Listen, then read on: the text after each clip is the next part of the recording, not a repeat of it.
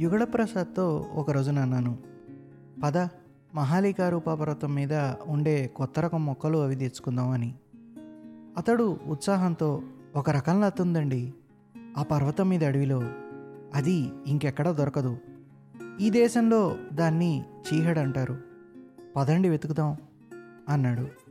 నాథ అడవిలో కొత్త గ్రామాల మీదుగా దారి. వీటిలో కొన్ని గ్రామాలకు గ్రామాల సర్దార్ల పేరే పెట్టారు. జల్లు టోలా రూపదాస్ టోలా బేగం టోలా ఇత్యాది. టోలా అంటే గూడెం. రోటిలో ఎవలు దంచుతున్నారు? మట్టి నేలల పెంకుటీళ్ళలోంచి కుండలిని ఆకారంలో పొగలు పైకి లేస్తున్నాయి దిగంబరులైన నల్లని పిల్లలు దారిపక్క దుమ్ములో పొరలాడుతూ ఆడుతున్నారు. నాడ అడవిలో ఉత్తర పొలిమేర ప్రాంతంలో ఇంకా దట్టమైన అడవి కొంతమేర ఉంది. లవటులియాలో అసలు అడవి కాదు ఒక్క చెట్టు మొక్క కూడా లేవు. నాథ అడవిలో మూడు వంతులు అడవిపోయింది. ఉత్తర సరిహద్దులో మాత్రం వెయ్యి వెయ్యిన్నర బిగాల మేర ఇంకా భూమి అమరకానికి ఇవ్వలేదు.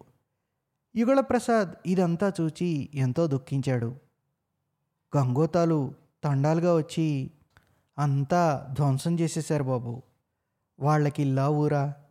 దేశదిమ్మర్లు ఇవాళ ఇక్కడ ఉంటారు రేపు అక్కడ ఇటువంటి అడవంతా పాడు చేసేశారు.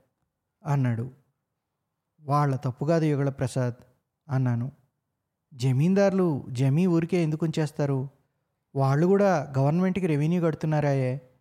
నిత్యం ఇంటి దగ్గర డబ్బు తెచ్చి కడుతూ ఉంటారా మరి? వాళ్ళని ఏ జమీందారు తీసుకొచ్చాడు? వాళ్ళ తప్పేముంది? సరస్వతి మడుగు ఒడ్డు మాత్రం ఇవ్వకండి బాబు. ఎంతో కష్టపడి మొక్కలు చెట్లు తెచ్చి వేశాను అక్కడ నాకు ఇష్టం లేదోయ్. ఇన్నాళ్ళు కాపాడిందే చాలు. ఇంకెన్నాళ్ళు ఉంచని చెప్పు. ఇటు జనం కూడా అక్కడ నేల మంచిదని చూసి పోటీలు పడేస్తున్నారు. మాతో ఇద్దరు ముగ్గురు సిపాయిలు ఉన్నారు మా ధోరణి సరిగా గ్రహించలేక మాకు ధైర్యం చెప్పాలనే ఉద్దేశంతో మరేం పర్వాలేదు బాబు గారు వచ్చే చైత్రమాసం పంటల తర్వాత సరస్వతి మడుగొడ్డు భూమిలో ఇంత చెక్క కూడా మిగలదండి అన్నారు. మహాలికా పర్వతం సుమారు తొమ్మిది మైళ్ళ దూరం. మా కచేరీ గది కిటికీలోంచి పొగమంచులా అస్పష్టంగా కనబడుతోంది. పర్వతం పాద ప్రదేశం చేరుకునేసరికి పది గంటలైంది ఆహా ఎంత అందమైన ఎండ ఎంత చక్కని నీలాకాశం. ఆ రోజున ఆకాశంలో ఇంత చక్కని నీలవర్ణం ఎన్నడూ చూడలేదు. ఒక్కొక్క రోజున ఆకాశంలో చిక్కని నీలిమ వ్యాపిస్తుంది కాబోలు. ఎండ రంగు కూడా ఎంత చక్కగా ఉంది. ఆ నీలాకాశం మత్తులాగా మనస్సంతా ఆవరించినట్లుంది. లేత ఆకులు రెమ్మలపైన పడిన సూర్యరశ్మి స్వచ్ఛంగా నిర్మలంగా కనబడుతోంది. నాఢాలవటులి అడవుల్లో ఎన్ని అడవి పక్షులున్నాయో అన్నీ లేచిపోయి కొన్ని సరస్వతి సరోవర్ తీరంలోని వనంలోనూ కొన్ని ఇక్కడ కొన్ని మోహన్పుర రిజర్వ్ ఫారెస్ట్లోనూ ఆశ్రయం తీసుకున్నాయి. వాటి కూజన స్వనాలు అవిరామంగా వినవస్తున్నాయి. మేము పర్వతం ఎక్కనారంభించాం. పైన పెద్ద పెద్ద వృక్షాలు. సూర్యుడు కనబడడం లేదు. చిన్నవి పెద్దవి వాగులు గలగల శబ్దాలతో అడవి గుండా దిగువకు ప్రవహిస్తున్నాయి.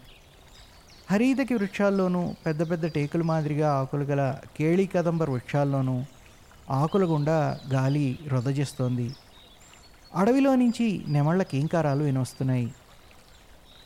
చీహడ్ ఫలాల వృక్షం ఎక్కడుందో యుగళ ప్రసాద్? వెతుకు అన్నాను. ఇంకా ఎంతో ఎత్తుకు వెళ్ళిన తర్వాత చీహడ్ కనబడింది.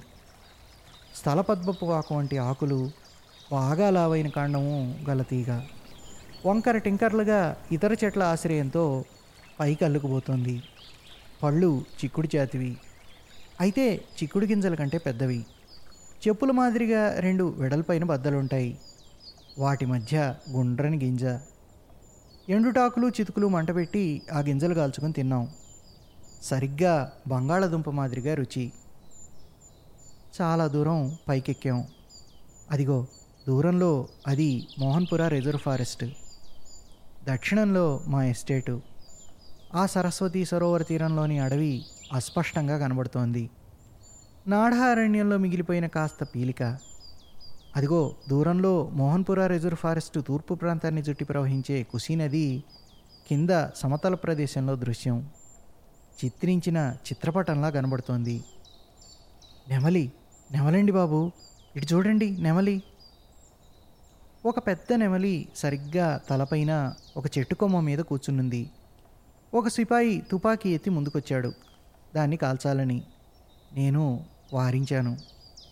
బాబుగారు ఒక గుహ ఉందండి. పర్వతం మీద ఎక్కడో అడవి మధ్యలో.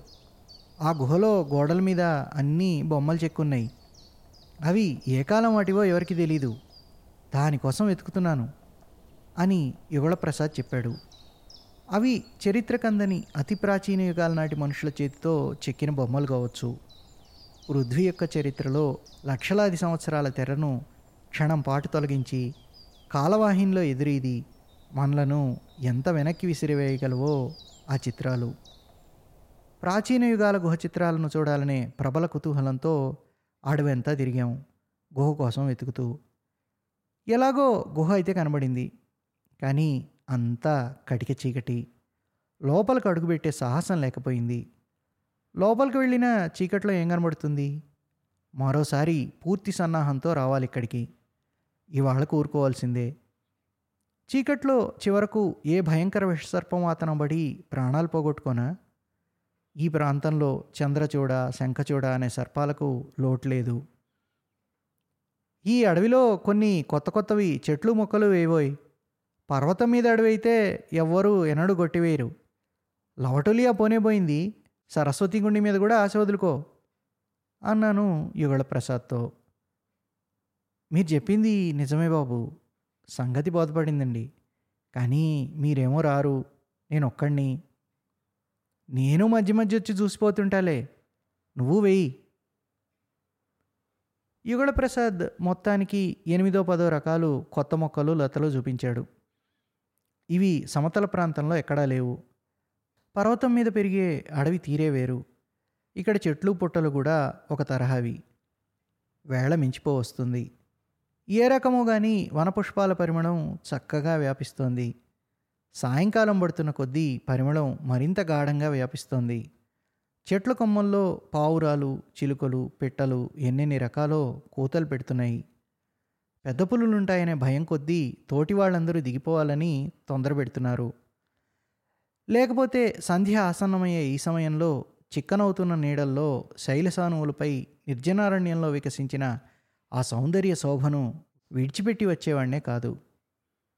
మునేశ్వర్ సింగ్ అన్నాడు. బాబుగారు మోహన్పుర అడవిలో కంటే ఇక్కడే పెద్ద పుల్ల భయం ఎక్కువ అండి సాయంకాలం చీకటి పడుతోందంటే ఇక్కడ కట్టెలు కొట్టుకోవడానికి వచ్చేవాళ్ళంతా దిగి వెళ్ళిపోతారండి. పైగా మంది లేకుండా ఎవ్వరూ ఒంటరిగా ఈ పర్వతం మీదికి రారండి. పెద్ద పుల్లు ఉన్నాయి శంఖచూడ సర్పాలు ఉన్నాయి చూడరాదు బాబు పర్వతం అంతా ఎంత కీకారణ్యంగా ఉందో. ఇంకా తప్పనిసరిగా దిగిపోవాల్సి వచ్చింది పర్వతంపై అడవిలోని కేళీ కదంబ వృక్షాల పెద్ద పెద్ద ఆకులు చాటున శుక్రుడు బృహస్పతి ఉజ్వలంగా మెరుస్తున్నారు. ఒక రోజున ఒక నూతన గృహస్థు ఇంటి దగ్గర కూర్చొని స్కూల్ మాస్టర్ గనోరీతి వారి ఒక మద్ది ఆకులో పచ్చిపిండిని ముద్దలు చేసుకొని తింటున్నాడు. చూశాను. బాబుగారే బాగున్నారా బాబు? అన్నాడు. బాగానే ఉన్నాను. నువ్వెప్పుడొచ్చావు? ఎక్కడుంటున్నావు? వీళ్ళు నీకేమైనా అవుతారా ఏమిటి? అబ్బే ఏమీ గారండి. ఈ దారి వెంట పోతున్నాను. వేళ మిగిలిపోయింది. బ్రాహ్మణ్ణి వీరి దగ్గర ఆతిథ్యం తీసుకున్నాను. ఏవో రెండు ముద్దలు తింటున్నానండి. పరిచయం అది లేదనుకోండి. ఇదిగో ఇప్పుడే పరిచయం. గృహస్థు వచ్చి నమస్కరించాడు. దయచేయండి బాబు వచ్చి కూర్చోండి అన్నాడు. లేదు కూర్చోను ఇదే బాగుంది. ఎన్నాళ్ళైంది మీరు మా భూమి తీసుకుని? నేటికి రెండు మాసాలు బాబు. ఇందాక సాగు చేయనే లేకపోయాను.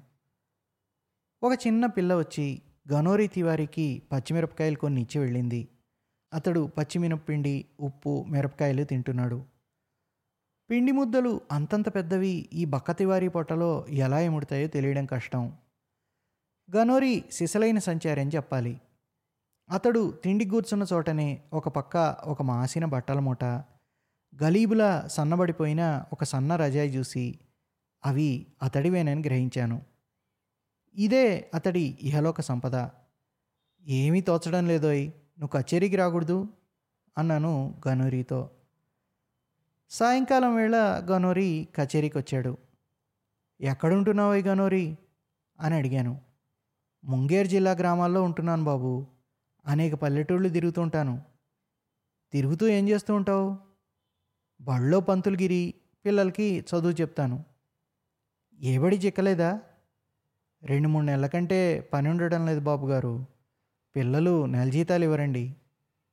పెళ్ళి గట్రా అయిందా? వయసు ఎంత నీకు ఇప్పుడు నా పొట్టే పోషించుకోలేను బాబు గారు. పెళ్ళి కూడానా? వయసు ముప్పై నాలుగు ముప్పై ఐదు వచ్చింది. గనోరీ తివారి వంటి గర్భదరిద్రులు ఈ ప్రాంతంలో కూడా అట్టే మంది కనబడరు. నేను ఇక్కడికి వచ్చిన మొదటి రోజుల్లో ఒకసారి అతడు ఆహ్వానం లేకుండానే అన్నం తినడం కోసం వచ్చి కచేరీ వచ్చిన సంగతి గుర్తుకొచ్చింది. ఇప్పుడు కూడా అతడు అన్నం తిని చాలా రోజులైనట్లుంది. గంగోతాల ఇళ్ళల్లో అతిథిగా పచ్చిపిండి తింటూ రోజులు గడుపుతున్నాడు. గనోరి ఈ రాత్రి భోజనానికి రావాయి. కంటూ మిశ్రా వంట చేస్తాడు. అతని చేతి వంట తినడానికి అభ్యంతరం లేదుగా? అన్నాను. గనోరి మొహం ఇంత అయింది ఒక్క నవ్వు నవ్వేసి కంటూ మా బ్రాహ్మడేనండి. అతని చేతి వంట ఇదివరలో తిన్నానండి. అభ్యంతరం ఏముంది అన్నాడు. తరువాత ఇలా అన్నాడు.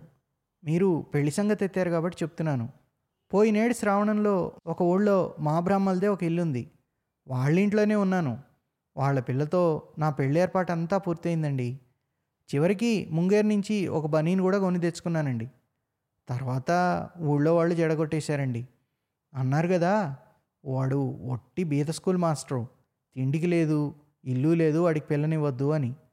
అందువల్ల ఆ పెళ్ళి భగ్నం అయిపోయిందండి. నేను ఆ ఊరు విడిచిపెట్టి వచ్చేసాను పిల్లని చూసావా? చూడ్డానికి బాగుంటుందా? చూడలేదా మరి? చక్కగా ఉంటుంది బాబుగారు. ఆ పిల్లని నాకెందుకు ఇస్తారండి? నిజమే కదా మరి. నాకేముంది చెప్పండి? గనోరి పెళ్ళి విషయంలో చాలా ఖేదపడుతున్నాడు. ఆ పిల్ల అతడి హృదయంలో హత్తుకుపోయింది. ఆ తరువాత చాలాసేపటి దాకా కూర్చుని కబుర్లు చెప్పాడు. అదంతా విన్నాక జీవితంలో అతడికి ఏ సౌఖ్యమూ లభ్యం కాదనిపించింది. గ్రామ గ్రామాంతరాలు తిరుగుతాడు. పొట్టకి రెండు మెతుకుల కోసం. అయినా అది దొరకదు.